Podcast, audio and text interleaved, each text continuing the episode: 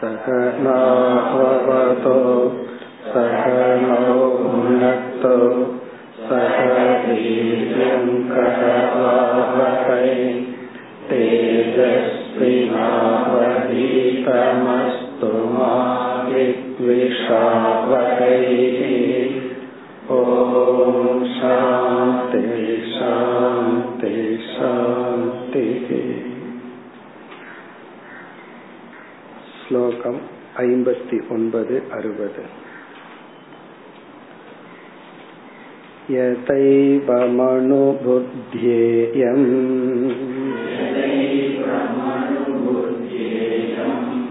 वद नो वदतां वर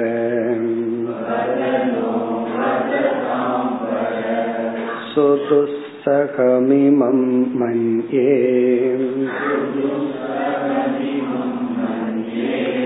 आत्मन्यसततिक्रमम्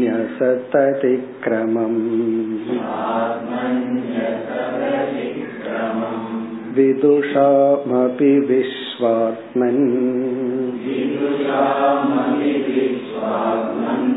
प्रकृतिर्हि बलीयसी ऋते त्वद्धर्मनिरतान्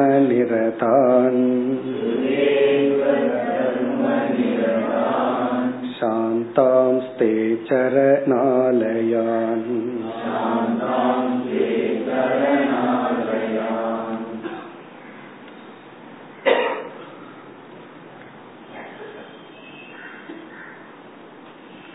பகவான் நிறைவு செய்யும் பொழுது பல விதத்திலும் பலரால் அவமதிக்கப்பட்ட போதிலும் அதை சகித்து கொள்ள வேண்டும் உத்தரேதாத்மனாத்மானம். உன்னை நீயே உயர்த்தி கொள்ள வேண்டும் என்று முடிவுரை செய்தார். மரணத்திற்கு பிறகு ஜீவனுக்கு என்ன நடக்கிறது என்பது கேள்வி. அதை சுருக்கமாக கூறி ஆத்ம அனாத்ம விவேகத்திற்கு வந்து அனாத்மாவினுடைய மித்தியாத்துவத்தை கூறி ஆத்மாவினுடைய சத்திய அம்சத்தை கூறி தஸ்மாத் உத்தவ மா விஷயான் அசதிந்திரியைகி. ஆகவே இந்த பொய்யான உன்னை ஏமாற்றுகின்ற இந்திரியங்களினால் இந்த உலகத்தில் மூழ்கி விடாமல் நீ என்ன செய்ய வேண்டும்? ஆத்ம அஜான நிமித்தமாகத்தான் அனைத்து பிரமங்களும் விகல்பங்களும் உள்ளது என்று உணர்வாயாக என்று கூறி பிறகு ஒரு லிஸ்டை சொன்னார். இப்படியெல்லாம் நீ இந்த உலகத்தால் அவமதிக்கப்பட்ட போதிலும். க்ஷிப்தகவா அவமானிதக பிரலப்தக என்றெல்லாம் சொல்லி இந்த மாதிரி பல விதத்தில் உலகம் வந்து உன்னை அவமதித்து உனக்கு கஷ்டத்தை கொடுக்கும் பொழுது நீ என்ன செய்ய வேண்டும்? அவைகளையெல்லாம் பொறுத்து கொண்டு பிறகு ஆத்மனா ஆத்மானம் உத்தரேத். உன்னாலேயே உன்னை நீ உயர்த்தி கொள்ள வேண்டும். இப்படி முடித்தவுடன் உத்தவர் வந்து ஒரு கேள்வியை கேட்கின்றார். அதைத்தான் சென்ற வகுப்பில் ஆரம்பித்தோம். அதாவது இந்த கேள்வியில வந்து அது எப்படி சகித்து கொள்வது? அது கடினமாயிற்றே என்று கேட்பார். இதனுடைய பதில் தான் நமக்கு அடுத்த அத்தியாயம். உத்தவருடைய கேள்வி என்ன? யதா ஏவம் அனுபுத்தியேயம் வதனோ வததாம் வர. வததாம் வர. உபதேசம் செய்பவர்களில் உத்தமராக இருக்கின்ற கிருஷ்ணா. வததாம் அப்படின்னா டீச்சர்ஸ் வர அப்படின்னா ஆசிரியர்களில் உயர்ந்தவராக இருக்கின்ற கிருஷ்ணா. நக எங்களுக்கு வத உபதேசம் செய்யுங்கள். அப்படின்னா எனக்கு இப்பொழுது உபதேசம் செய்யுங்கள். என்ன கேள்வி கேட்கிறார்? யதா ஏவம் அனுபுத்தியேயம். நான் எப்படி சரியாக புரிந்து கொள்வது? எப்படி உணர்ந்து கொள்வது? அதாவது எந்த ஒரு அறிவை நான் அடைந்தால் அந்த அறிவின் துணை கொண்டு நீங்க சொன்ன மாதிரி என்னால இருக்க முடியும். இப்படியெல்லாம் இந்த உலகம் என்னை அவமானப்படுத்தும் பொழுது எந்த விதமான சஞ்சலத்தையும் குரோதத்தையும் அடையாமல் மகிழ்ச்சியாக என்னால இருக்கணும்னா அது எப்படி சாத்தியமாகும்? ஏன்னா இது ரொம்ப கஷ்டம்ங்கிறது என்னுடைய அனுபவம் அல்லது மற்றவர்களுடைய அனுபவமும் கூட. யதா ஏவம் அனுபுத்தியேயம் அனுபுத்தியேயம்னா நான் புரிந்து கொள்வேன். நான் எப்படி இத புரிந்து கொள்வது? என்று நீங்கள் உபதேசம் செய்யுங்கள். பிறகு சுதுசகம் இமம் மன்யே. சுதுசகம்னா சகித்து கொள்வது என்பது மிக மிக கடினம். துஸ்ஸகம்னா கஷ்டம் சுதுசகம்னா மிக மிக கடினம்.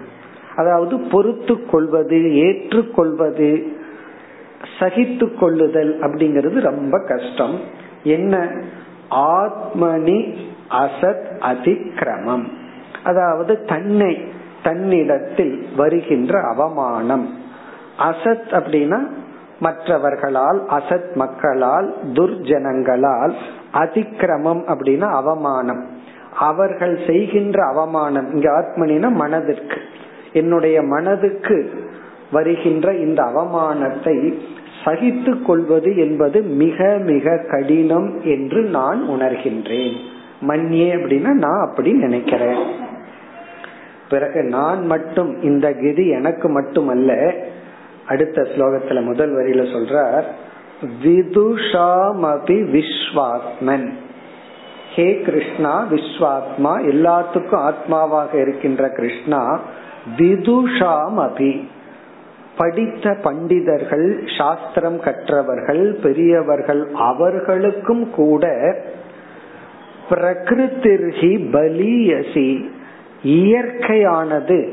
என்னதான் படிச்சிருந்தாலும் இயற்கையான சுவாவமான சில குணங்கள் பலியசின சக்தி வாய்ந்தது. பிரகிருத்திர்ஹி பலியசின பிரகிருத்தின நேச்சர் நம்ம என்னதான் படிச்சிருந்தாலும் என்னதான் தவங்கள் செய்தாலும் அவரவர்களுக்கு இருக்கின்ற சில குணங்கள் இருக்கே அது வந்து ரொம்ப ஸ்ட்ராங்கா இருக்கு. ரொம்ப பலியசி அப்படின்னா ரொம்ப கடினம். அதாவது வந்து யாராவது நம்மை அவமதித்தால் யாராவது நமக்கு ஒரு கஷ்டத்தை கொடுத்தா உடனடிய இயற்கையாக அவர்களை தாக்குவது அல்லது நாம் தாக்கப்படுவது இது வந்து இயற்கை. இது யாருமே சொல்லி தராத இயற்கை. யாராவது சொல்லி கொடுக்கணுமா? அவன் திட்டுனா வருத்தப்படு. அப்படின்னு யாராவது நமக்கு டீச் பண்ணாங்களா? திட்டுனா வருத்தப்படுங்கிறது குழந்தையா இருக்கும் போதே நமக்கு தெரியும். யாராவது குழந்தைக்கே நம்ம திட்டும் போது அந்த குழந்தை அழுகும். அதை நம்ம திட்டாத அதை நம்ம புகழ்ந்தோம்னா அது சந்தோஷப்படும். அப்படி யாருமே சொல்லி கொடுக்காம நம்முடைய பிரகிருதி இயற்கையே யாராவது நம்மை அவமதித்தால் நம்மை நிராகரித்தால் நம்மை நிந்தித்தால் இங்க எப்படி எல்லாம் நிந்திக்கலாம் எல்லாம் சொன்னார். எச்சைய துப்புறது முதல் கொண்டு சொன்னார். அப்படியெல்லாம் உன்னை அவமதிக்கும் பொழுது நீ மன சஞ்சலப்படாமல் இருக்கணும்னு சொன்னார். ஆனா இங்க என்ன சொல்றார்? எவ்வளவுதான் படிச்சிருந்தாலும் பண்டிதனாக இருந்திருந்தாலும் தவம் செய்தாலும் அந்த சுவாவம்ங்கிறது இயற்கையான சுவாவம்ங்கிறது ரொம்ப ஸ்ட்ராங்கா இருக்கு. அது வந்து ஆல்மோஸ்ட் முடியாதுன்னு நான் நினைக்கிறேன். அதாவது படித்த பண்டிதர்களுக்கும் தபஸ்விகளுக்கும் கூட யாராவது தன்னை திட்டினால் அவமதித்தால் உடனே மனசு ஹர்ட் ஆகிறது திரும்பி அவங்கள ஹர்ட் பண்றதுங்கிற நேச்சர் இருக்கே அது இயற்கையா இருக்கத்தான் இருக்கு. பிறகு கடைசி வரையில சொல்றார் ஆனால் இப்படிப்பட்டவர்களால் நீங்க சொன்னபடி இருக்க முடியும் என்று நான் நம்புகின்றேன். அப்படின்னு சொல்றார். இப்படிப்பட்டவர்களால நீங்க சொன்னபடி எப்படித்தான் தன்னை அவமதிச்சாலும் அதை சகித்து கொண்டு அவர்கள் மீது வெறுக்காமல் அவர்கள் மனதை வருத்தப்படுத்தி கொள்ளாமல் இருக்க முடியும். அது யாரால்? கடைசி வரியில சொல்றார் சுருக்கமா என்னன்னா உங்களிடத்தில் சரணடைந்தவர்களால். அதுதான். உங்களிடத்துல யாராவது சரணடைந்து உங்கள் பக்தனாக இருந்தால் அவர்களுக்கு இது சாத்தியம். அப்படின்னு கடைசி வரியில் சொல்றார். ரிதே தர்ம நிரதான். ரிதே அப்படின்னா இவர்களை தவிர்த்து மற்றவர்கள் யாராலும் முடியாது. நீங்க சொன்னபடி சகிச்சிட்டு இருக்கிறது யாராலும் முடியாது. யாராலெல்லாம் முடியும்? உங்கள் பக்தர். அந்த பக்தனை வர்ணிக்கின்றார். தர்ம நிரதான். தர்ம நிரதான் என்றால் உங்களுடைய தர்மத்தில் தங்களை ஒப்படைத்தவர்களால தான் முடியும். தங்களுடைய தர்மம்னா இறைவனை பற்றிய பக்தி தங்களிடம் பக்தி செலுத்தி தர்மம்னா உங்களுடைய தர்மத்தில் நிரதான கமிட்டட் உங்களுடைய தர்மத்தில் தன்னை ஒப்படைத்தவர்கள் அப்படின்னு என்ன அர்த்தம்? உங்களுடைய பக்தர்கள். உங்களுடைய பக்தர்கள் அவர்களால தான் இது முடியும். பிறகு சாந்தான்.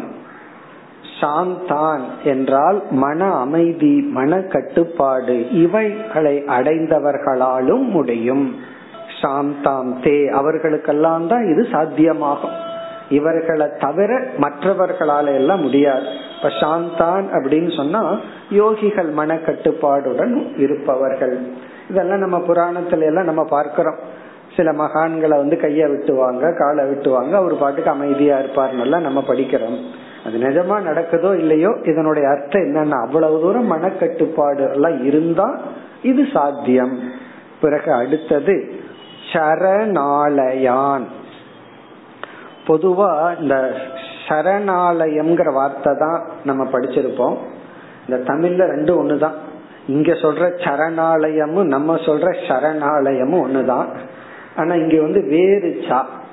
பொதுவா சரணாலயம் அப்படின்னு சொன்னா அதாவது நமக்கான இருப்பிடம் அப்படின்னு அர்த்தம். இந்த இடத்துல சமஸ்கிருத சால வந்து சரணம் அப்படின்னா பாதங்கள் என்று பொருள். பொதுவா இந்த பறவைகள் சரணாலயம்னு சொல்லும்போது இந்த சா கிடையாது. சரணாலயம் சரணம் அப்படின்னு சொன்னா சரணாகதின்னு சொல்ற ஷா அதாவது பகவானிடத்தில் நம்மை ஒப்படைத்தல். இந்த இடத்துல உத்தவர் வந்து சாவ மாத்திடுறாரு. சரணாலயான்னா உங்கள் பாத கமலத்தில் சரணடைந்தவர்களை தவிர மற்றவர்களால் இவ்விதம் நடந்து கொள்ள முடியாது. சரணாலயான் அப்படின்னு சொன்னா சரணம்னா பகவானுடைய பாதங்கள். அதையே ஆலயமாக கொண்டு தன்னை சரணடைந்த உங்களிடத்தில் சரணடைந்தவர்களுக்கு தான் இந்த சக்தி வரும். இப்ப சுருக்கமா என்ன சொல்ற இது அவ்வளவு சுலபம் அல்ல இது எனக்கு அவ்வளவு சுலபமா தெரியல. இவரே ஒரு பெரிய பக்தர் தான். இருந்தாலும் சொல்றாரு எனக்கு அது சுலபமா தெரியல. என்னதான் படிச்ச பண்டிதனா இருந்தாலும் எவ்வளவு வருடம் சாஸ்திர விசாரம் பண்ணியிருந்தாலும் யாராவது ஒரு வார்த்தை நம்ம சொல்லிட்டா நம்மால அதை தாங்கிக் கொள்ள முடியவில்லை. ஒரே ஒரு வார்த்தை தான். அதை நம்மால தாங்கிக் கொள்ள முடிவதில்லை. எனக்கு ஃபுல் டே அப்செட் அவர் ஒரு முறை சொல்லிட்டு போயிருப்பார். நம்ம அந்த ஒரு வார்த்தையை நினைச்சு நினைச்சு வேற யாராவது வந்து அவன் சொன்னதெல்லாம் கண்டுக்காத பொய் அப்படின்னு சொல்றத வரைக்கும் நம்மால மகிழ்ச்சியாக இருக்க முடியாது. அப்படி இருக்கையில இருந்தாலும் உங்களுடைய பக்தர்கள் உங்கள் தர்மத்தை பின்பற்றுபவர்கள் அவர்களால் இயலும். என்று சொல்லி இந்த அத்தியாயம் நிறைவு பெறுகின்றது. இப்ப அடுத்த அத்தியாயத்துல வந்து பகவான் இதற்கு பதில் சொல்ல போறார். ஒரு முழு அத்தியாயம். நம்ம அடுத்த அத்தியாயத்திற்கு செல்வதற்கு முன் இந்த அத்தியாயத்தின் சாராம்சத்தை பார்ப்போம். இந்த அத்தியாயத்துல வந்து அறுபது ஸ்லோகத்துல நான்கு பகுதிகளா நம்ம பிரிச்சிருக்கிறோம். முதல் இருபத்தி ஐந்து ஸ்லோகங்கள். உத்தவருடைய கேள்வி பதில். முதல் இருபத்தஞ்சு ஸ்லோகம் ஒரு பகுதி. உத்தவருடைய கேள்வி பதில் என்ன கேள்வி? கேள்வியை சொன்ன உடனே ஞாபகத்துக்கு வந்துடும் ஒவ்வொரு ஆச்சாரியர்களும் இந்த உலகத்தில் உள்ள தத்துவத்தை விதவிதமாக எண்ணிக்கையில் சொல்கிறார்கள். சில பேர் மூணு தத்துவத்தில் ஆரம்பிக்கிறார்கள் சில பேர் இரண்டில் ஆரம்பிக்கிறார்கள் அறுபத்தி நாலு வரைக்கும் போகுது எழுபத்தி ரெண்டு வரைக்கும் போகுது. ஒவ்வொருத்தரும் ஒவ்வொரு தத்துவங்களாக கணக்கிடுகிறார்கள். இதுல எது சரி? நீங்களும் இருபத்தி ஆறு தத்துவம்னு வேற சொல்லி உள்ளீர்கள். அப்படிங்கறது தான் கேள்வி. இதற்கு பகவான் என்ன பதில் சொன்னார்? பதில மட்டும் சுருக்கமா ஞாபகப்படுத்திக் கொள்வோம். ஒவ்வொரு மகான்களும் ரிஷிகளும் சொல்வது சரிதான். காரணம் என்னன்னா அவர்கள் பிரம்மத்தை கூறு போட்டு விதவிதமா சொல்லல. நான் படைச்ச இந்த மாயையத்தான் விதவிதமா கூறு போட்டு ஒருத்தர் ஒவ்வொரு விதத்துல சொல்கிறார்கள். இந்த மாயைய வந்து ஏழுன்னு என்னன்னா என்ன? பதினேழுன்னு சொன்னா என்ன? இருபத்தி ஆறுன்னு சொன்னா என்ன? முப்பத்தி ரெண்டுன்னு சொன்னா என்ன? எல்லாமே ஒன்றுக்குள் ஒன்று அடங்குகின்றது. ஆகவே இதுல எந்த ரிஷி எப்படி எண்ணிக்கையில சொல்லி இருந்தாலும் அதை நாம் ஏற்றுக்கொள்வோம். பிறகு இனி ஒரு கருத்து சொன்னார். ஆனால் நான் சொல்றதுதான் சரி நீ சொல்றது தப்பு அப்படின்னு யாராவது சொன்னா நான் வந்து முப்பத்தாறு தத்துவம்னு சொல்றேன். நீ முப்பத்தேழுன்னு சொன்னா அது தப்பு. முப்பத்தஞ்சுன்னு சொன்னா தப்புன்னு சொன்னா பகவான் என்ன சொன்னார்? அவங்க என்னுடைய மாயைக்குள் இருக்கின்றார்கள். அப்படி சொல்லக்கூடாது. காரணம் என்ன? எந்த ரிஷி எந்த கோணத்துல கவுண்ட் பண்ணியிருக்காங்களோ அதை நாம ஏற்றுக்கொள்ளலாம் என்று சொல்லி பிறகு வந்து இத்தனை தத்துவம்னா எதையெல்லாம் சேர்த்திக்கிறாங்க? இவ்வளவு எண்ணிக்கையில எதை விட்டு விடுகிறார்கள்? இதையெல்லாம் சொல்லி பகவான் நிறைவு செய்தார். இப்ப இதுல இருந்து ஒரு பிளெக்சிபிலிட்டி இருக்கு. எவ்வளவு வேணாலும் நம்ம சொல்லிக்கலாம். காரணம் என்ன? இதெல்லாம் அனாத்மாக்குள்ள வர்றதுதான். கடைசியில இதெல்லாம் நீக்கி பிரம்மத்துக்கு தான் நாம் வர வேண்டும். அடுத்த போர்ஷன் வந்து இருபத்தி ஆறாவது ஸ்லோகத்திலிருந்து முப்பத்தி மூன்றாவது ஸ்லோகம் வரை. இரண்டாவது கேள்வி அதற்கான பதில். உத்தவருடைய செகண்ட் கொஸ்டின் இப்ப இரண்டாவது கேள்வி வந்து புருஷன் பிரகிருதி அப்படின்னு இரண்டு தத்துவங்கள். அதாவது ஜடம் சேதனம் மாயை பிரம்மன் என்ற இரண்டு தத்துவங்கள். இந்த இரண்டு ஒன்றுக்கு ஒன்று வேறுபட்டதுன்னு தெரிந்தாலும் நம்மால தனியா அனுபவிக்க முடிவதில்லை. ஏன்னா பிரம்மத்தை தெரிஞ்சுக்கணும்னா அது பிரகிருத்திய சார்ந்திருக்கு. பிரகிருத்திய புரிஞ்சுக்கணும்னா அது பிரம்மத்தை சார்ந்திருக்கு. இந்த இரண்டையும் நான் தனியா அனுபவிக்க முடியவில்லையே. இதுதான் உத்தவருடைய கேள்வி. இப்ப நம்ம வந்து புஸ்தகம் அப்படின்னு ஒரு ஒரு பொருளை காட்டுறோம். காட்டி அந்த புஸ்தகத்தை பிரிக்கிறோம். எப்படி பிரிக்கிறோம்னா புஸ்தகம் இருக்கிறதுன்னு சொல்ற இடத்துல இருத்தல் அப்படிங்கிற சத் பிளஸ் புஸ்தகம்ங்கிற பெயர் அதற்கான உருவம். அப்போ புஸ்தகம்ங்கிற ஒரு வஸ்துவை எப்படி பிரிக்கிறோம்? சத் பிளஸ் நாம ரூபம் அப்படின்னு பிரிக்கிறோம். ஒரு புஸ்தகம்ங்கிற ஒரு ஆப்ஜெக்ட இரு புஸ்தகம் இருக்குன்னு சொல்றோம். அப்ப புஸ்தகத்திடம் இருக்கின்ற இருத்தல்ங்கிற அம்சமும் அதற்கான பெயரும் உருவமும். இப்ப வந்து அந்த நாம ரூபத்தை நீக்கி அந்த இருத்தலை மட்டும் எனக்கு காட்ட முடியுமான்னு ஒருத்தர் கேக்குறார் அல்லது இனி ஒருத்தர் எனக்கு இருத்தலை விட்டுட்டு நாம ரூபத்தை மட்டும் காட்ட முடியுமான்னு கேக்குறார் நம்ம என்ன சொல்லுவோம்? முடியாது. அந்த சத்தையும் நாம ரூபத்தையும் பிரிச்சு காட்ட முடியாது. ஆனா பிரிச்சு புரிந்து கொள்ளலாம். ஏன்னா இதே புஸ்தகத்தை நான் என்ன பண்றேன்? கிழிச்சு போட்டுறேன். உடனே தாள்கள் பேப்பர் அப்படின்னு சொல்றேன். இப்ப தாள்கள்னு சொல்லும் போது தாள்கள் இருக்கின்றன. அதை எரிச்சு போடுறேன். சாம்பல் இருக்கிறது. அப்ப அந்த இருத்தல்ங்கிற சத்து தொடருது அந்த நாம ரூபம் வேறாகுது. ஆகவே சத்து வேற நாம ரூபம் வேறன்னு என்னதான் சொன்னாலும் நம்ம பிரித்து அனுபவிக்க முடியாது. அது போலதான் பிரகிருதி புருஷன். பிரிச்சு புரிஞ்சுக்கத்தான் முடியுமே தவிர அனுபவிக்க முடியாது. அனுபவிக்க முடியவில்லையே எப்படி புரிஞ்சுக்கணும்னு உத்தவர் கேட்டார். பகவான் அதான் பதில் சொன்னார்.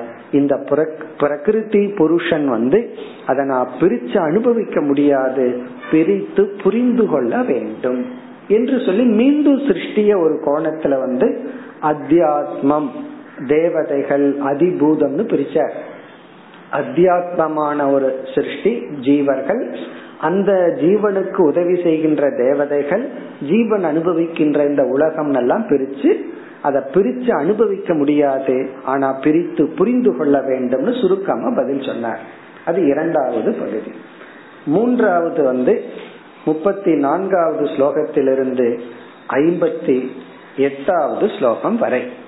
இங்க மீண்டும் ஒரு கேள்வி மூன்றாவது கேள்வியை உத்தவர் கேட்டார். அந்த கேள்விதான் ஆத்ம ஞானத்தை அடையாத ஜீவர்கள் இறந்ததற்கு பிறகு எங்கு செல்கிறார்கள் என்ன நேரிடுகின்றது. நச்சுக்கேதன் ஆரம்பத்துல கேட்ட மாதிரி ஏஎம் பிரேதே விசிகித்சா மனுஷியே இறந்ததுக்கு அப்புறம் ஒருத்த இருக்குன்னு சொல்றான் இல்லைன்னு சொல்றாங்கிற மாதிரி இறந்ததுக்கு பிறகு என்ன நேரிடுகிறது? இதுக்கு பகவான் என்ன செய்தார்? சுருக்கமா பதில் சொன்னார். அதாவது இவன் இறந்ததற்கு பிறகு எந்த விஷயத்தை அதிகமா நினைத்து கொண்டு இருந்தானோ அதற்கு தகுந்த உலகத்தை அடைகின்றான். இந்த விஷய அபித்தியானத்தின் அடிப்படையில் இவனுக்கு அடுத்த ஜென்மம் கிடைக்கின்றதுன்னு சுருக்கமா சொல்லிவிட்டு இதெல்லாம் தேவ ரகசியம். உன்னுடைய சிறிய புத்திக்கு இது அவசியம் இல்லைன்னு சொல்லி பகவான் அப்படியே தன்னை எரியாம டாபிக்க மாத்திர அப்படியே ஆத்ம அனாத்ம விவேகத்துக்கு வந்து இந்த அனாத்மாவினுடைய மித்தியாத்துவம் நிலையற்ற தன்மை மாற்றம் அடைகின்ற தன்மைய எக்ஸ்பிளைன் பண்ணிட்டு ஆத்மா நித்தியம்னு சொல்லி கடைசியா எப்படி முடிச்சார்? திடீர்னு இந்த உலகமெல்லாம் உன்னை அவமதிக்கும் பொழுது நீ பொறுமையுடன் இருக்க வேண்டும் அப்படிங்கிற திதிக்ஷைங்கிற வேல்யூல முடிச்சார். பிறகு இந்த அத்தியாயத்தினுடைய லாஸ்ட் போர்ஷன் கடைசி இரண்டு ஸ்லோகங்கள். நான்காவது டாபிக் எடுத்துட்டா லாஸ்ட் இரண்டு ஸ்லோகம். அதுல உத்தவருடைய கேள்வி. நான் எப்படி எந்த அறிவை அடைந்து இந்த திதிக்ஷை என்ற வேல்யூவை என்னால ஃபாலோ பண்ண முடியும்? அது மட்டுமல்ல இந்த சகித்து கொள்ளுதல் பொறுத்து கொள்ளுதல் குறிப்பா மற்றவர்கள் நம்மை நிந்திக்கும் பொழுது. சில பேர்த்துக்கு வந்து சுயமரியாதை செல்ஃப் ரெஸ்பெக்ட் அப்படிங்கறதே இருக்காது. அவங்க கிட்ட செல்ஃப் ரெஸ்பெக்ட்னா அப்படின்னா என்னன்னு கேட்பார்கள். சுயமரியாதைனா என்னன்னு கேட்பார்கள். அவங்களுக்கு இந்த பிரச்சனை எல்லாம் கொஞ்சம் இருக்காது. யாரு என்ன திட்டினாலும் கேட்டுட்டு இருப்பார்கள் இந்த செல்ஃப் ரெஸ்பெக்ட்னு வரும் பொழுது சுயமரியாதைன்னு ஒருத்தனுக்கு ஒரு வந்து விட்டால் அவனுக்கு யாராவது ஒரு சொல் சொல்லி விட்டால் அது அவனுக்கு வந்து அவ்வளவு ஒரு வேதனையை கொடுக்கும். ஆகவே என்னதான் படிச்சிருந்தாலும் அந்த இயற்கை இருக்கே அதை சுலபமா விட்டுவிட முடியாதுன்னு சொன்னார் இதன் அடிப்படையில பகவான் அடுத்த அத்தியாயத்தை அமைத்துள்ளார் இந்த கேள்விக்கு பதில் தான் இனி நாம பார்க்க போற அடுத்த ஒரு பெரிய அத்தியாயம் நாம் அடுத்த அத்தியாயத்திற்கு செல்வோம் முதல் ஸ்லோகம் स एवम् आशंसित उद्धवेन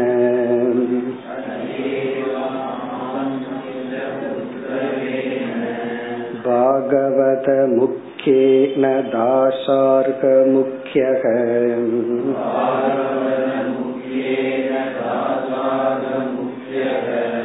स भाजयन् भृत्यवचो मुकुन्तः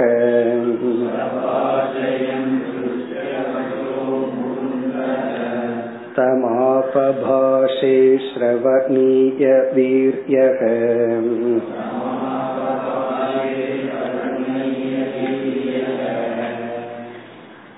உத்தவ கீதையில் இது பதினெட்டாவது அத்தியாயம். மொத்த உத்தவ கீதைங்கிறது இருபத்தி நான்கு அத்தியாயங்கள். அதுல இது பதினெட்டு. பாகவதத்துல பதினோராவது ஸ்கந்தப்படி இது இருபத்தி மூன்றாவது அத்தியாயம். இப்ப இந்த அத்தியாயத்துல வந்து பகவான் திதிக்ஷா சகித்து கொள்ளுதல் அப்படிங்கிற ஒரு முக்கியமான வேல்யூவை மையமா வச்சு பொறுத்து கொள்ளுதல் ஏற்றுக்கொள்ளுதல் சகித்து கொள்ளுதல் அதை மையமாக வச்சு இந்த அத்தியாயம் அமைந்துள்ள இப்ப இந்த அத்தியாயத்துல முதல் ஐந்து ஸ்லோகங்கள் வந்து ஒரு இன்ட்ரடக்ஷன் போல ஒரு அறிமுகம் போல. அதுலேயே பகவான் சொல்றார் நான் என்ன செய்ய போகின்றேன் அப்படின்னு சொல்லி. அதற்கு பிறகு என்ன செய்கின்றார்? ஒருவன் வந்து இல்லறத்தில் மிக மோசமாக தவறான வாழ்க்கை வாழ்ந்து பிறகு அதனால கிடைத்த சில அவமானங்கள் கஷ்டங்கள் இதெல்லாம் வந்து எப்பவோ செஞ்ச ஒரு புண்ணியத்தின் பலனாக அவன் ஒரு சந்நியாசியாக மாறுகின்றான். அந்த சந்நியாசிய நம்ம சாஸ்திரத்துல பிக்ஷு அப்படின்னு சொல்றோம். அவன் எப்படி வாழ்ந்து பிறகு எப்படிப்பட்ட எண்ணங்கள் எல்லாம் அவனுக்குள்ள ஓடி எப்படிப்பட்ட அனுபவங்கள் எல்லாம் கிடைச்சு அவன் சன்னியாசியாக மாறினான் அப்படிங்கிற கதைய சொல்ல போற. ஒருத்தன் எப்படி சன்னியாசி ஆனான் எப்படி இருந்து பிறகு என்ன அனுபவங்கள் எல்லாம் அவனுக்கு கிடைச்சு அவனுக்குள்ள எப்படிப்பட்ட எண்ண ஓட்டங்கள் எல்லாம் ஓடி அவன் சந்நியாசி ஆனான் அப்படிங்கிற பிக்ஷு சரித்தம் ஒரு சந்நியாசியினுடைய கதைய சொல்ல போற அது வந்து அடுத்த பகுதி. ஆறாவது ஸ்லோகத்திலிருந்து நாற்பத்தி ரெண்டாவது ஸ்லோகம் வரைக்கும் பார்த்தோம்னா கதை தான் ஸ்டோரி தான். அதுக்குள்ளேயே சில வேல்யூ எல்லாம் நம்ம பார்க்க போறோம். ஏன்னா இந்த கதையில வந்து இப்படி ஒருத்தன் இருந்தான்னு ஆரம்பிப்பார். ஒரே ஒரு ஊரிலேன்னு சொல்றோம்ல அப்படி பகவான் ஆரம்பிச்சு ஒரு ஊர்ல ஒருத்தன் இருந்தான்னு ஆரம்பிச்சு அவன் எப்படி இருந்தான்? பிறகு என்ன ஆச்சு அவனுக்கு? பிறகு அவன் எப்படி எல்லாம் நினைச்சு பார்த்தான் கடைசியில என்ன நிலைமைக்கு வந்துட்டான்? கடைசியில அவன் சன்னியாசி ஆயிட்டான் அப்படிங்கிற அந்த கதை. அப்ப பிக்ஷு சரிதம். இதெல்லாம் இப்ப முதல் அஞ்சு ஸ்லோகத்துல சொல்லிடுவார். நான் இப்படி ஒரு கதை சொல்ல போறேன் அப்படின்னு ஒரு இன்ட்ரோடக்ஷன் சொல்லுவார். அதற்கு பிறகு அந்த சந்நியாசியினுடைய டீச்சிங் அந்த சந்நியாசியினுடைய உபதேசத்தை அப்படியே பகவான் இங்க கொட்டேஷனா கொடுக்கிறார். அந்த பகுதியை நம்ம வந்து பிக்ஷு கீதா அப்படின்னு சொல்றோம். அத பகவானே அறிமுகப்படுத்துவார். பிக்ஷு கீதைய சொல்ல போறேன். பிக்ஷு கீதானா சந்நியாசியினுடைய டீச்சிங் இப்ப அதுலயும் பார்த்தோம்னா அதுலயும் வந்து அவர் வந்து அதிகமா இந்த திதிக்ஷய மையமா தான் சொல்ல போற பிறகு வந்து கன்க்ளூஷன் சன்னியாசினுடைய டீச்சிங் வந்து நாற்பத்தி மூன்றுல இருந்து வரப்போகுது ஐம்பத்தி எட்டாவது ஸ்லோகம் வரைக்கும் சன்னியாசியினுடைய டீச்சிங் பிறகு வந்து கன்க்ளூஷன் அப்ப இந்த அத்தியாயத்துல பார்த்தோம் அப்படின்னா முதல் அஞ்சு ஸ்லோகத்துல ஒரு இன்ட்ரோடக்ஷன் தான் என்ன சொல்ல போறோம்ங்கிற ஒரு அறிமுகம். பிறகு ஒருத்தன் எப்படி சந்நியாசி ஆனான் அப்படிங்கிற கதை. அடுத்தது வந்து அந்த சந்நியாசியினுடைய உபதேசம். பிறகு கன்க்ளூஷன் அதனால இந்த முழு அத்தியாயத்துல பார்த்தோம் அப்படின்னா சென்ட்ரல் தீமா இருக்கிறது பொறுமை. பொறுமை தான் பொறுமை அப்படிங்கிற ஒரு வேல்யூ தான். திதிக்ஷை சகித்து கொள்ளுதல். இனி வந்து ஸ்லோகத்துக்குள்ள போவோம். இப்ப முதல் ஸ்லோகம் வந்து சுகர் சொல்வது. நம்ம இப்ப பாகவதத்துல இருக்கிறோம்ங்கிறத மறந்துடக்கூடாது. இங்க கதை வந்து பாகவதத்திலிருந்து பதினோராவது ஸ்கந்தம். அதுல வந்து அதுலதான் இந்த உத்தவ கீதை வந்திருக்கு. அதுல முதல் ஒரு அஞ்சு அத்தியாயத்துக்கு அப்புறம் ஒரு அத்தியாயங்கள் வந்து உத்தவ கீதை இத முடிஞ்ச உடனே கிருஷ்ண பகவான் இந்த அத்தியாயத்தினுடைய எண்டிலேயே உடலை விட்டுட்டு போயிருவார் சோ அந்த கதையில இருக்கிறோம். ஆகவே இங்க வந்து முதல் ஸ்லோகம் வந்து சுகர். பாதராயணிகி உவாச்சன் இருக்கு. சுகர் பிரம்ம வந்து நேரேட் பண்ற அதாவது வந்து இங்க என்ன நடக்குதுன்னா இப்படி உத்தவர் கேட்டதுக்கு பகவான் வந்து இந்த ரியாக்ஷனோட பதில் சொல்றார். அப்படின்னு வந்து சுக பிரம்மம் வந்து பகவான் வந்து இப்படி உத்தவர் கேட்டதற்கு பிறகு என்ன பகவான் செய்தார். அதாவது இந்த சகித்து கொள்வது ரொம்ப கஷ்டமா இருக்கு. ஞானிகளாலும் கூட அது ரொம்ப கஷ்டமா இருக்கு. எப்படி என்ன அறிவை அடைஞ்சா என்னால சகிப்புத்தன்மையை அடைய முடியும் உத்தவர் கேட்ட கேள்விக்கு பகவானுடைய ரெஸ்பான்ஸ் என்ன அப்படின்னு சுகபிரம்மன் சொல்லி பிறகு அடுத்த ஸ்லோகத்திலிருந்து பகவான் சொல்லுவார். இப்ப என்ன சொல்கின்றார்? சக ஏவம் ஆசம்சிதக உத்தவேன. உத்தவேன ஏவம் ஆசம்சிதக. உத்தவரால் இவ்விதம் பிரார்த்திக்கப்பட்ட போது பிரார்த்திக்கப்பட்டவுடன் ஆசம்சிதக. இப்ப பகவான் பிரார்த்திக்கப்பட்டவராக உள்ளார். அதாவது கேள்வி கேட்கப்பட்டவர் பகவான். கேள்வி கேட்டது யாருன்னா உத்தவர்.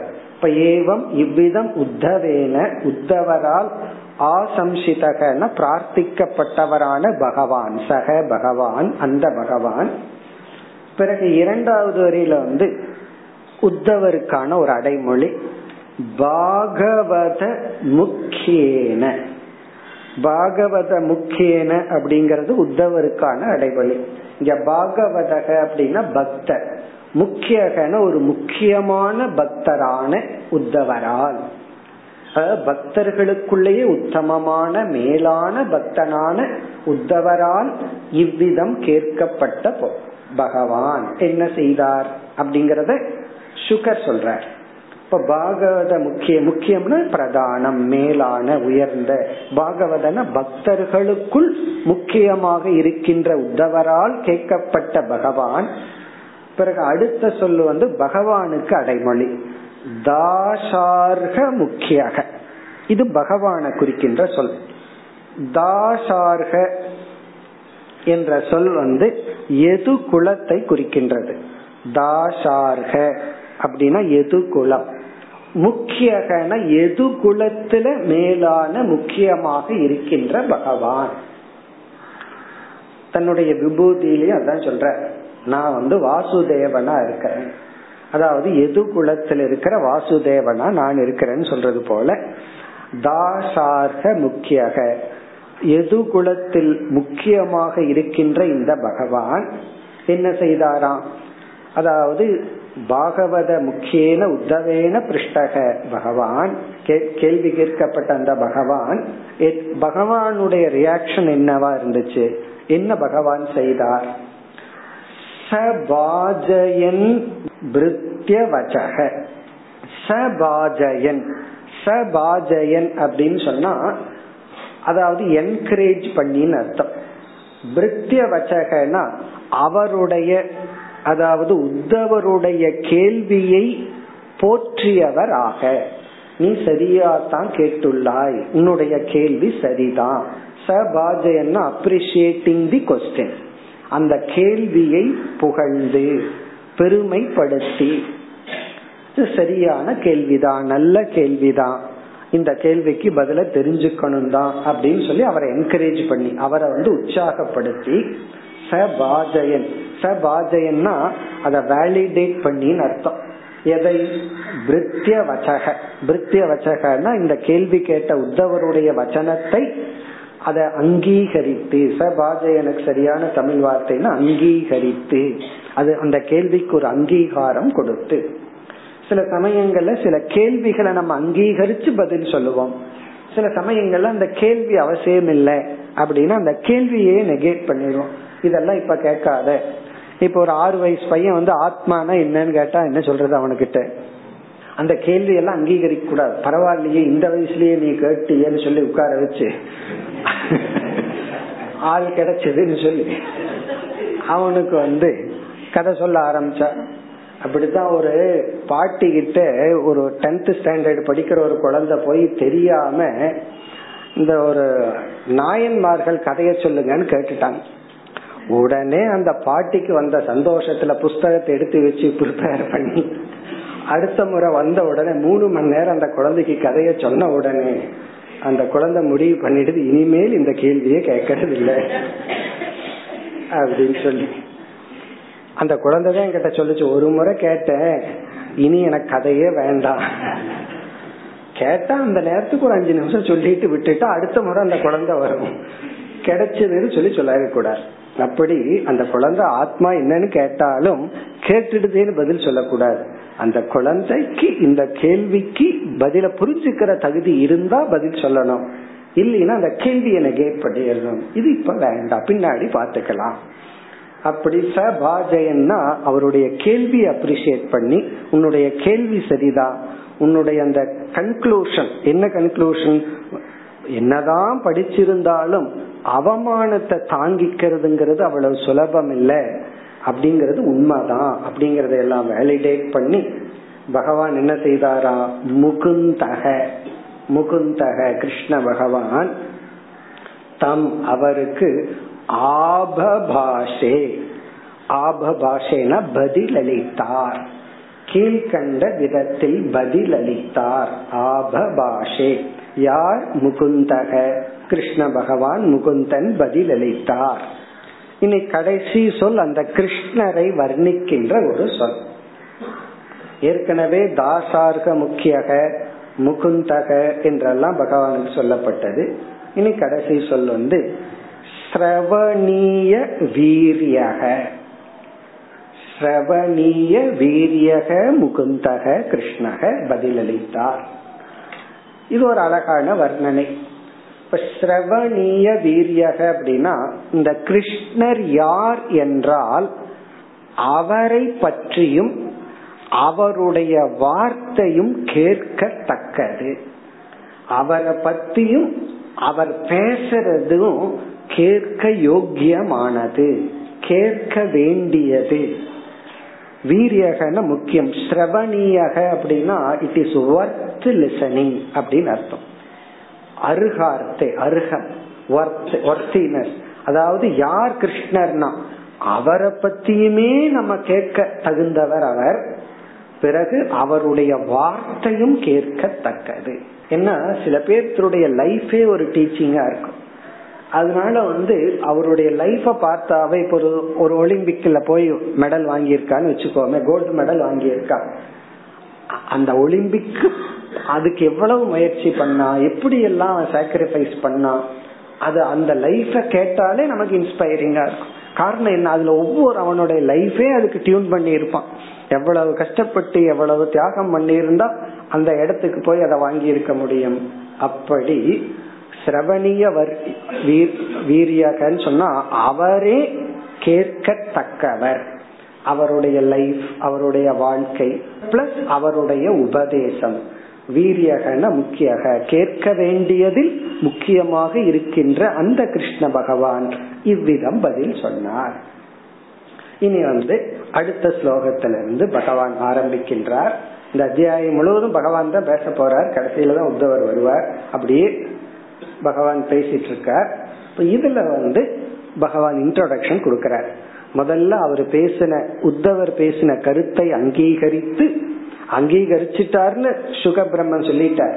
அத கிருஷ்ணர் சொல்லி பிறகு நான் இந்த கருத்தை விளக்குவதற்கு நான் ஒரு கதை மூலமா விளக்கிறேன். ஒரு சன்னியாசியினுடைய வாழ்க்கைய சொல்லி உனக்கு விளக்க போறேன்னு ஒரு இன்ட்ரோடக்ஷன் கொடுக்கிறார். இனி பகவானுடைய பதில். बार्हस्पत्य स वै नात्र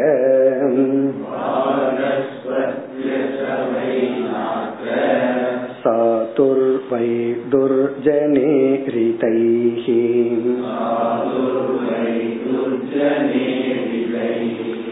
दुरुक्तैर्भिन्नमात्मानम्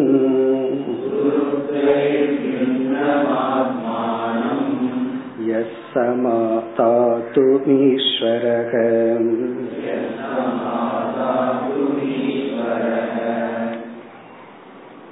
இந்த இரண்டு ஸ்லோகத்தில் இந்த ஸ்லோகம் அடுத்த ஸ்லோகம் இதில் பகவான் யாராவது நம்மை அவமதித்தால் அதை தாங்கிக் கொள்வது மிக மிக கடினம் என்று அங்கீகரிக்கின்றார் அதெல்லாம் அவ்வளவு சுலபம் அல்ல இல்ல என்ன ஒருத்தன் என்னதான் அவமதிச்சாலும் எனக்கு ஒண்ணுமே தெரியலையே அப்படின்னா பகவான் என்ன சொல்லுவாரு? தெரியற அளவு முதல்ல முன்னேறு. ஹர்ட் ஆகிற அளவுக்கு மனசை மென்மைப்படுத்து முதல்ல. அதுக்கப்புறம் அதை எப்படி சரி பண்ணலாம்னு பாத்துக்கலான்னு சொல்லுவாரு. ஏன்னா யாரு என்ன என்ன சொன்னாலும் எனக்கு உரைக்கவே இல்லை அப்படின்னா நீ முதல்ல தமசுல இருந்து ரஜசுக்கும் சத்துவத்துக்கும் வான்னு சொல்லுவார் இந்த தமோ குணத்துல இருக்கிறவங்க சில பேர் என்னதான் திட்டுனாலும் என்னதான் பண்ணினாலும் அது உணவை எல்லாம் சொல்லி சும்மா சாப்பிடுற வெட்டியா சாப்பிடுற நீ தண்டத்துக்கு தான் இருக்கிற. என்னதான் சொன்னாலும் பேசாம வந்து திருப்தியா சாப்பிட்டு போவான் அது வேற ஒருத்தர் வந்து இப்படி திட்டியும் கேட்டு வாங்கி சாப்பிடுறையான்னு திட்டுறாங்க அத வேற அவரே கிட்ட வந்து சொன்னார். நாம சாப்பிட்டு இருக்கிற கேட்டு வாங்கி சாப்பிடுறையா குழம்பு ஊத்துங்க மோர் ஊத்துங்கன்னு கேட்டு வாங்கி சாப்பிடுறையா அது வந்து ரொம்ப இன்சென்சிட்டிவ் மைண்ட் நம்ம இப்ப அவங்கள பத்தி பேசல. சென்சிட்டிவ் பீப்புளை பத்தி பகவான் சொல்ற கொஞ்சம் சத்துவ குணத்துக்கு வந்தவர்கள் தன்மானத்தை உடையவர்கள் யாராவது ஒரு சொல் சொல்லிட்டா அது வந்து நம்ம வேதனைப்படுத்தணும் அப்படிப்பட்ட மனநிலைக்கு வந்தவங்களை பத்தி பகவான் பேசுறாரு. ஏன்னா அதுக்கு கீழே ரொம்ப பேர் இருக்கிறார்கள். அவங்களுக்கெல்லாம் அது வந்து கிடையாது. இந்த மாடு இருக்கே அது வந்து அந்த வண்டியில போகும்போது அதுக்கு அது மைண்ட்ல எப்படி ட்ரெயின் ஆகி வச்சிருக்குன்னா அடிச்சா ஓடலாம். அப்படின்னு அதுக்கு ட்ரெயின் ஆகி வச்சிருக்கு. இல்லைன்னா நம்ம மெதுவா போவோம். அப்போ அதனுடைய லாங்குவேஜ் என்னன்னா அதுக்கு அடிச்சாதான் அது போகும். நமக்கு தோணும் ஏன் சும்மா அடிக்கிறானே விட்டு பார்த்தானா விட்டு அப்படியே ஸ்லோவாயிக்கும். ரெண்டு அடி போட்டா ஓடும். அது கொஞ்சம் தூரத்துக்கு. அப்புறம் மறுபடியும் ரெண்டு அடி போட்டா ஓடும். அப்படி மாடு மாதிரி இருப்பவர்களை பத்தி இங்க பகவான் பேசல. ரொம்ப ஒரு சென்சிட்டிவா ஒரு சத்துவ குணத்துல எந்த விதத்திலையும் நான் தவறு செய்யக்கூடாது. நான் வந்து மத்தவங்களை ஹர்ட் பண்ண கூடாதுன்னு தன்மானத்துடன் இருப்பவர்களைத்தான் யாராவது தன்னை அவமதிச்சுட்டா ஒரு சுடு சொல் சொல்லிட்டா முகத்தை சுழிச்சுட்டாவே அல்லது பார்த்தாவே போதும் ஹர்ட் ஆயிடுவார்கள். அப்படிப்பட்ட மனநிலையில இருக்கிறவங்கள பத்தி பேசுற பை ஃபேக்ட் நாம் அந்த மனநிலைக்கு வந்துதான் அதற்கு அடுத்தபடிக்கு போகணும். அதனால நான் வந்து எனக்கு ஒண்ணுமே ஆகிறது இல்லை அப்படின்னு சொன்னா ஞானி ஆயிட்டான் அர்த்தம் கிடையாது. நம்ம ஏதாவது கொஞ்சம் ஆயிட்டா அடுத்த ஸ்டெப்புக்கு போகணும். இப்ப இங்க அந்த ஸ்டேஜில் இருக்கிறவங்கள மனிதர்களை பத்தி பேசுகின்றார். ஒரு சாத்விகமா ரொம்ப சென்சிட்டிவா மென்மையான மனதை உடையவர்கள் வந்து கண்டிப்பாக மற்றவர்கள் அவமதித்தாலோ மற்றவர்கள் ஏதாவது ஒரு கமெண்ட் அடிச்சிட்டாவோ புண்படுவார்கள். அது வந்து இயற்கை தான் அது உண்மைதான்னு சொல்லி பிறகு வந்து கதையெல்லாம் சொல்லி என்ன அறிவு என்ன சாதனை எல்லாம் செய்தா நீ இதிலிருந்து முன்னேறி வரலான்னு சொல்ல போற. இப்ப இந்த இடத்துல என்ன சொல்ற பார்ஹஸ்பத்திய பார்ஹஸ்பத்திய அப்படின்னு சொல்லி உத்தவரை அழைக்கின்றார். பிருகஸ்பதியினுடைய சிஷ்யனாக உள்ள உத்தவா ஹே பிருகஸ்பதியினுடைய சிஷ்யனே உத்தவா. சவை நாத்திர சாதுர்வை துர்ஜனேரி தைகி கடைசியிலிருந்து பார்ப்போம்.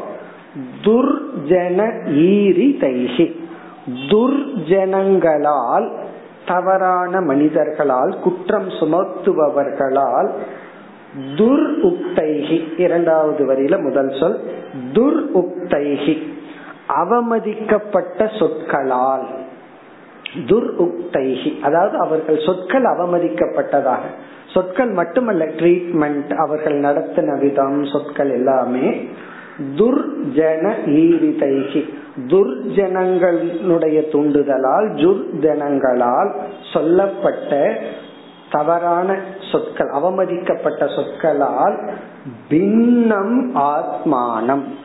இங்க பின்னம்னா உடைந்த ஆத்மானம்னா மனம் உடைந்த மனம்.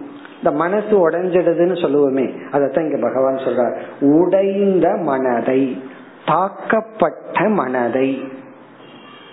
பின்னம் ஆத்மானம்னா தாக்கப்பட்ட பின்னமாய் போச்சுன்னு சொல்றமே அதேதான். உடைஞ்ச மனசு தாக்கப்பட்ட மனசு வேதனை அடைந்த அந்த மனசை அதாவது அதை சமாதானப்படுத்தி அதை ஒட்டி நார்மலா இருக்கிறதுங்கிறது ஆல்மோஸ்ட் இம்பாசிபிள் பகவான் சொல்றார். பின்னம் ஆத்மானம் எக சமாதாதும் ஈஸ்வரக. எவன் ஒருவன் சமாதானப்படுத்த சமாதாதும்னா அந்த உடஞ்சத ஒட்ட வச்சு நார்மலுக்கு வர்றது. சமாதானப்படுத்த இந்த கடைசி சொல் ஈஸ்வரகன்னு ஒரு சொல்ல இருக்கு. அதுக்கு பொருள் வந்து சமர்த்தக சக்தி உடையவன் அர்த்தம். சமாதாதும் சமர்த்தக ஈஸ்வரகன்னா இந்த இடத்துல சமர்த்தக. அதாவது துர்ஜனங்களினுடைய தவறான நிந்திக்கப்பட்ட வார்த்தைகளினால் உடைந்த மனதை சமாதானப்படுத்தும் படுத்த சக்தி உடையவன். இங்க ஈஸ்வரகன சக்தி உடையவன். முதல் வரையில சாதுகு. அப்படிப்பட்ட ஒரு சாதுவானவன் நவை அத்திர இங்க இல்லவே இல்லை அப்படின்னே பகவான் சொல்ற நவை அத்திர அப்படிப்பட்ட சாதுவை பார்க்கவே முடியாது. இப்ப பார்க்கவே முடியாதுன்னு என்ன அர்த்தம்? வெரி வெரி ரேர் அது அவ்வளவு சுலபம் அல்ல. சாதுகு அப்படிப்பட்ட ஒரு சாதுவானவன் சக சாதுகு அத்திர இந்த பூலோகத்தில் இந்த இடத்தில் இப்பொழுது நவை இல்லவே இல்லை அப்படின்னு சொல்ற இங்க இல்லவே இல்லைன்னு பகவான் சொல்றதனுடைய அர்த்தம் நீ தேடி கண்டுபிடிக்கணும்னு அர்த்தம். அது அவ்வளவு சுலபம் அல்ல. முதல்ல ஹர்ஷாபரங்களை தேடி கண்டுபிடிக்கணும். ஏன்னா எல்லா இரும மாதிரி இருப்பார்கள். அதுக்கப்புறம் ஹர்ட் ஆயிட்டா அதிலிருந்து தன்னை பாதுகாத்து கொள்ளும் அறிவும் பக்குவத்தையும் உடையவர்களை வந்து பார்க்கிறது மிக மிக துர்லபம். அது ரொம்ப ரேர் அப்படின்னு சொல்லி அதை அங்கீகரிக்கிறார். எப்படி வந்து அர்ஜுனன் மனசை கட்டுப்படுத்த முடியலன்னு சொன்ன உடனே பகவான் அசம்சயம் மகாபாகம்னு சொன்னார். அது உண்மைதான்.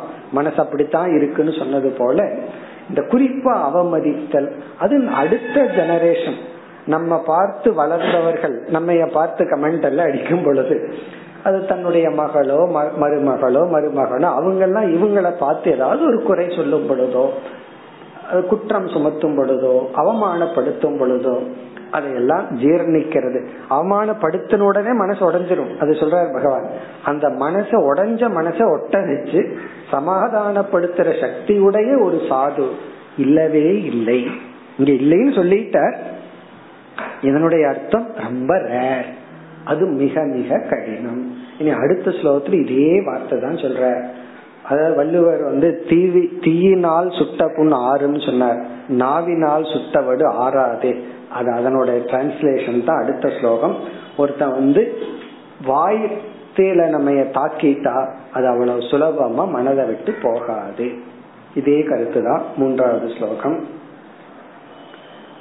न तथा तप्यते विद्धः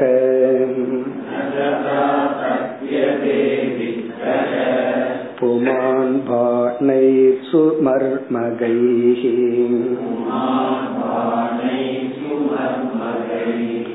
यथा तु तन्ति मर्मस्ताः ह्यसतां परुषेशवः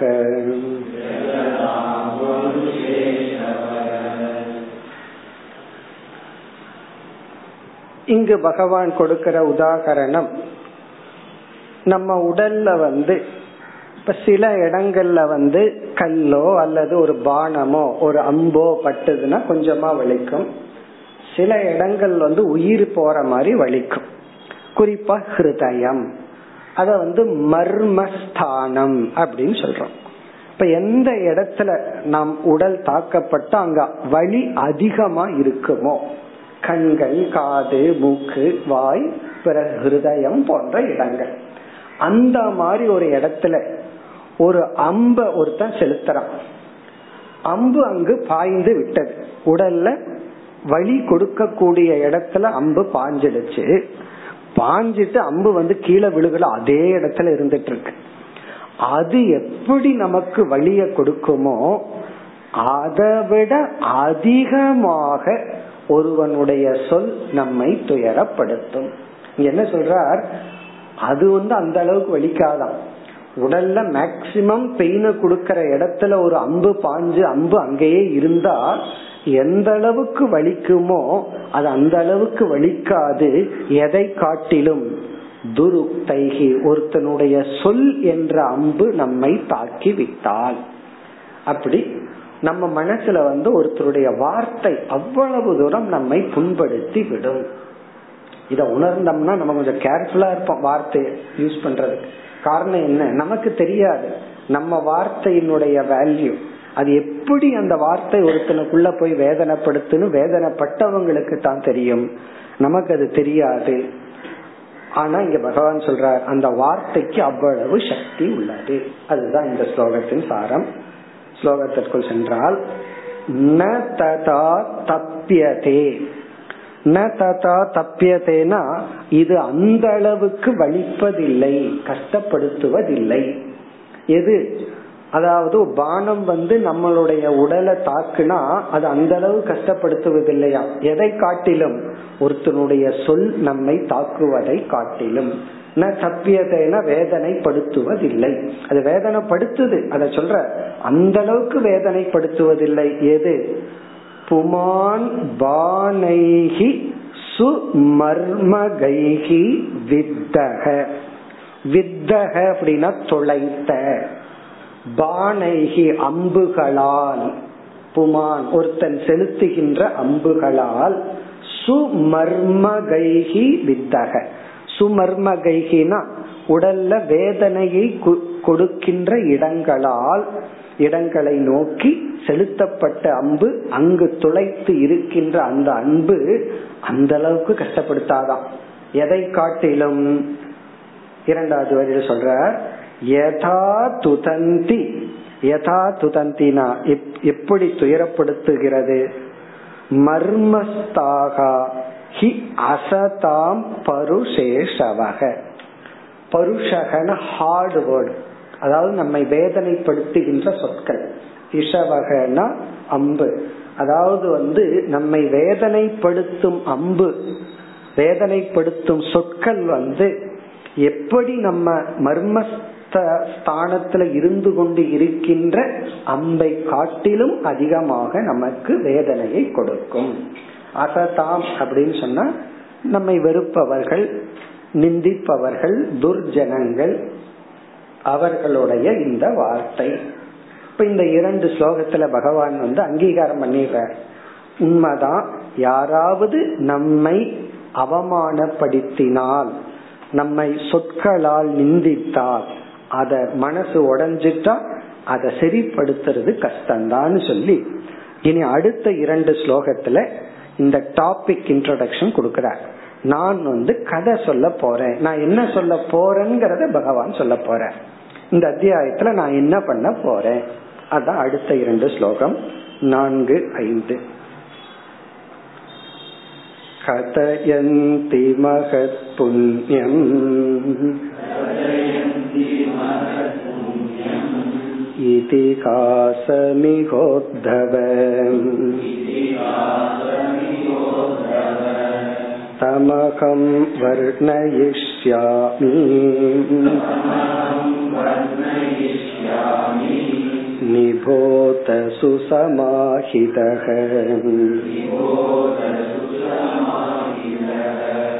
केनचित् भिक्षुना गीतम्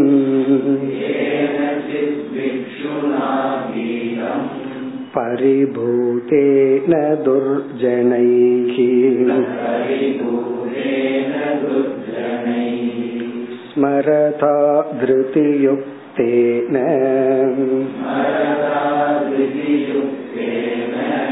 विपाकं निजकर्मणाम्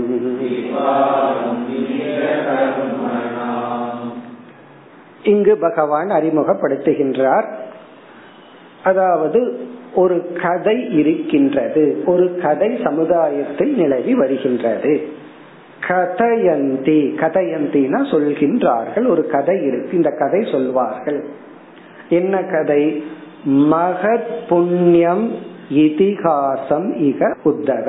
ஹே உத்தவா மகத்னா மேலான புண்ணியம்.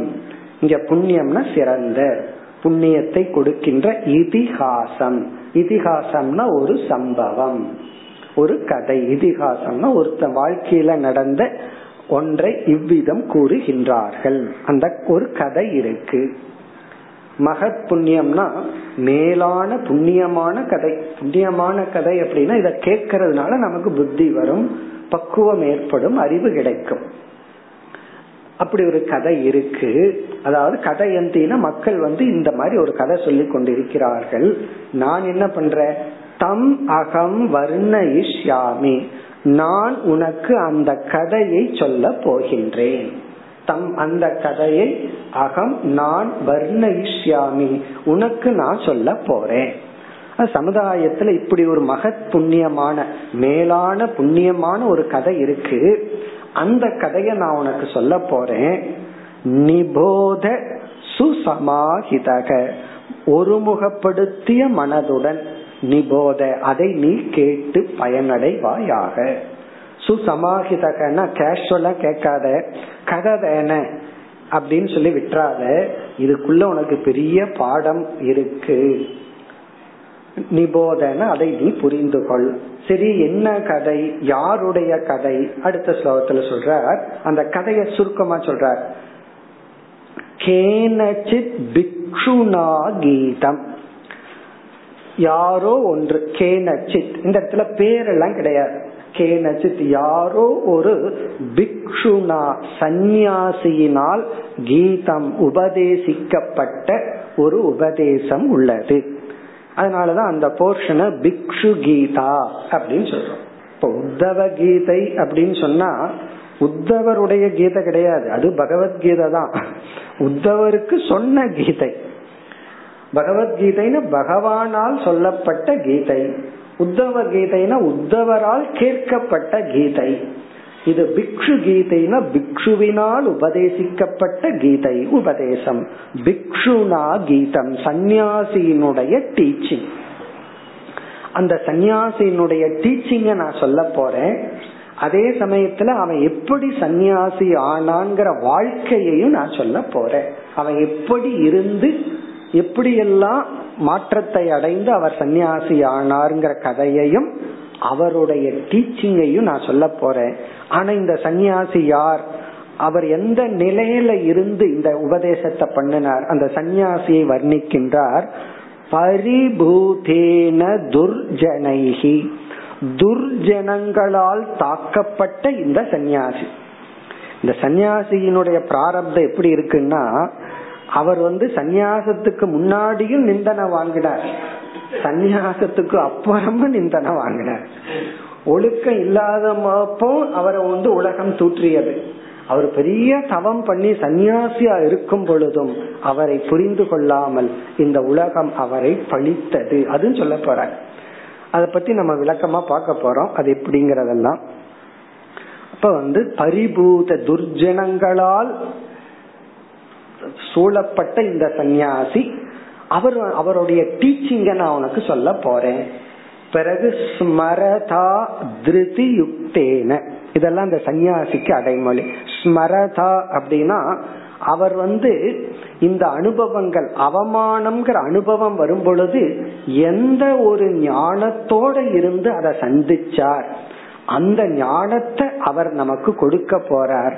அந்த ஞானத்தை அந்த சந்நியாசியினுடைய உபதேசத்தை உனக்கு கூற போகின்றேன். ஸ்மரதான்னா அந்த அறிவுடன் திருதியுக்தேன யுக்தேன உறுதியான மனதுடன் அவர் வந்து விபாகம் நிஜ கர்மனாம். நிஜ கர்மனாம்னா அவருடைய பிராரப்தத்தை விபாகம் பிராரப்தத்தின் பலத்தை எப்படி அவர் அனுபவித்தார்? இங்க விபாகம்னா கர்ம பலம். நிஜ கர்மனாம்னா நிஜ கர்மன பிராரப்த. தன்னுடைய பிராரப்த கர்மத்தை அறிவுடனும் உறுதியுடனும் எப்படி அனுபவித்துக் கொண்டிருந்து இந்த உபதேசத்தை செய்தாரோ அதை நான் உனக்கு சொல்ல போகின்றேன். இனி அடுத்த ஸ்லோகத்திலிருந்து சந்நியாசியின் கதையும் சந்நியாசியினுடைய உபதேசமும். அடுத்த வகுப்பில் பார்ப்போம். ஓம் பூர்ணமத पूर्णमिदं पूर्णात् पूर्णमुदच्छते पूर्णस्य पूर्णमादाय पूर्णमेवावशिष्यते ॐ शान्ति